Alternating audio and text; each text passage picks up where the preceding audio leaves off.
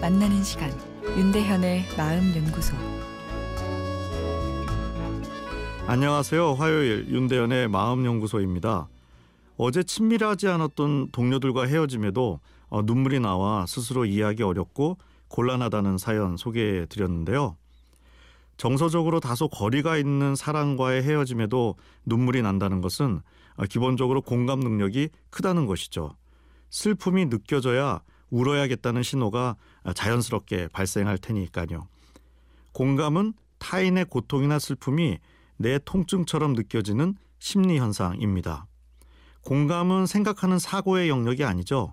어, 그래서 오늘부터 타인을 공감하도록 노력해 보세요라는 말은 좋은 말이긴 한데 쉽지 않은 이야기입니다. 마치 불면증으로 고생하는 분한테 오늘부터 마음 편히 먹고 푹 자보세요라고 하는 것과 같은 이야기죠.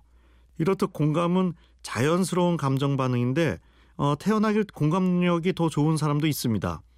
아, 그런데 타인에 대한 공감은 에너지가 많이 소모되는 감정 노동입니다.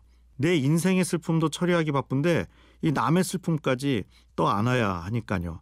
그래서 공감 능력이 좋은 분들이 더 쉽게 뇌의 피로가 찾아올 수 있습니다.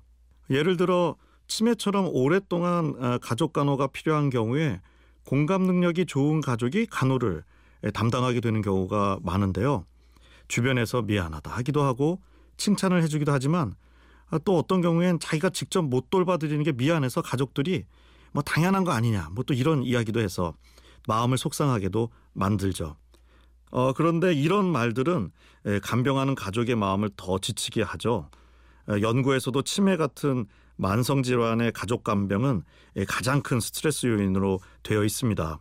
어, 실제로 치매 어르신들을 진료하다 보면 환자분보다 돌보는 가족의 마음을 도와드리는 것이 더 중요해지는 경우마저 있는데요. 본인도 지쳐서 문제지만 치매 어르신에 대한 돌봄도 어, 제대로 되지 못하게 됩니다. 이럴 때는 이기적인 휴식을 권해드립니다. 잠시 공감의 스위치를 끄고 충전의 시간을 가지라는 건데요. 여기서 이기적이라는 것은 이타적인 것이 에너지가 타인에게 발산되는 거라면 이기적인 것은 내가 에너지를 받는 것을 이야기합니다. 공감 능력이 좋을수록 이기적인 휴식을 잘 취해야 지속적으로 타인을 잘 위로해 줄 수 있습니다. 윤대현의 마음연구소 지금까지 정신건강의학과 전문의 윤대현 교수였습니다.